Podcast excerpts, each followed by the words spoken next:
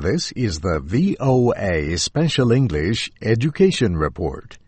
We answered a question last week about how American college students find jobs after they graduate. Now we discuss foreign graduates.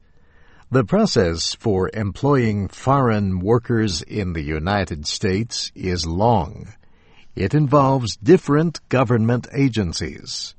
It also involves a hot political issue. For example, the American Recovery and Reinvestment Act that President Obama signed into law in February dealt with this issue. It included conditions against foreign workers displacing qualified Americans at companies that receive federal stimulus money. Job cuts have slowed in some industries, but the economic downturn has cost millions of jobs and recovery will take some time. Foreign graduates need a job offer to get an H-1B visa. This is a non-immigrant visa for work in the person's area of specialty. The employer is the one who applies for it.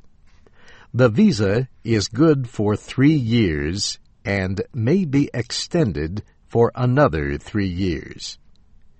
Cheryl Gilman directs visa services at the University of Southern California in Los Angeles. She noted that H-1B visas were still available for next year. This tells her that the recession is preventing employers from sponsoring as many foreign nationals as they have in the past.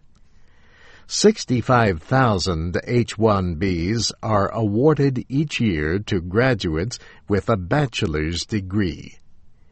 Bill Wright at the Department of Homeland Security says Fewer than 45,000 applications for these visas have been received as of this week. There was more demand for 20,000 other H-1Bs for those with advanced degrees. In addition, thousands of the visas are awarded to other groups, such as university researchers. Amy Ramirez is an administrator at Johns Hopkins University in Maryland. She says foreign students who work for their school or at an internship probably have the best chance for a job after graduation. She points out that many foreign graduates ask to stay for what is called optional practical training. This lets them accept temporary employment in their area of study for 12 months after graduation.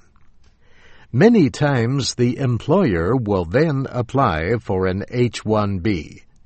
But Amy Ramirez and Cheryl Gilman both say foreign students should understand that visa rules change often.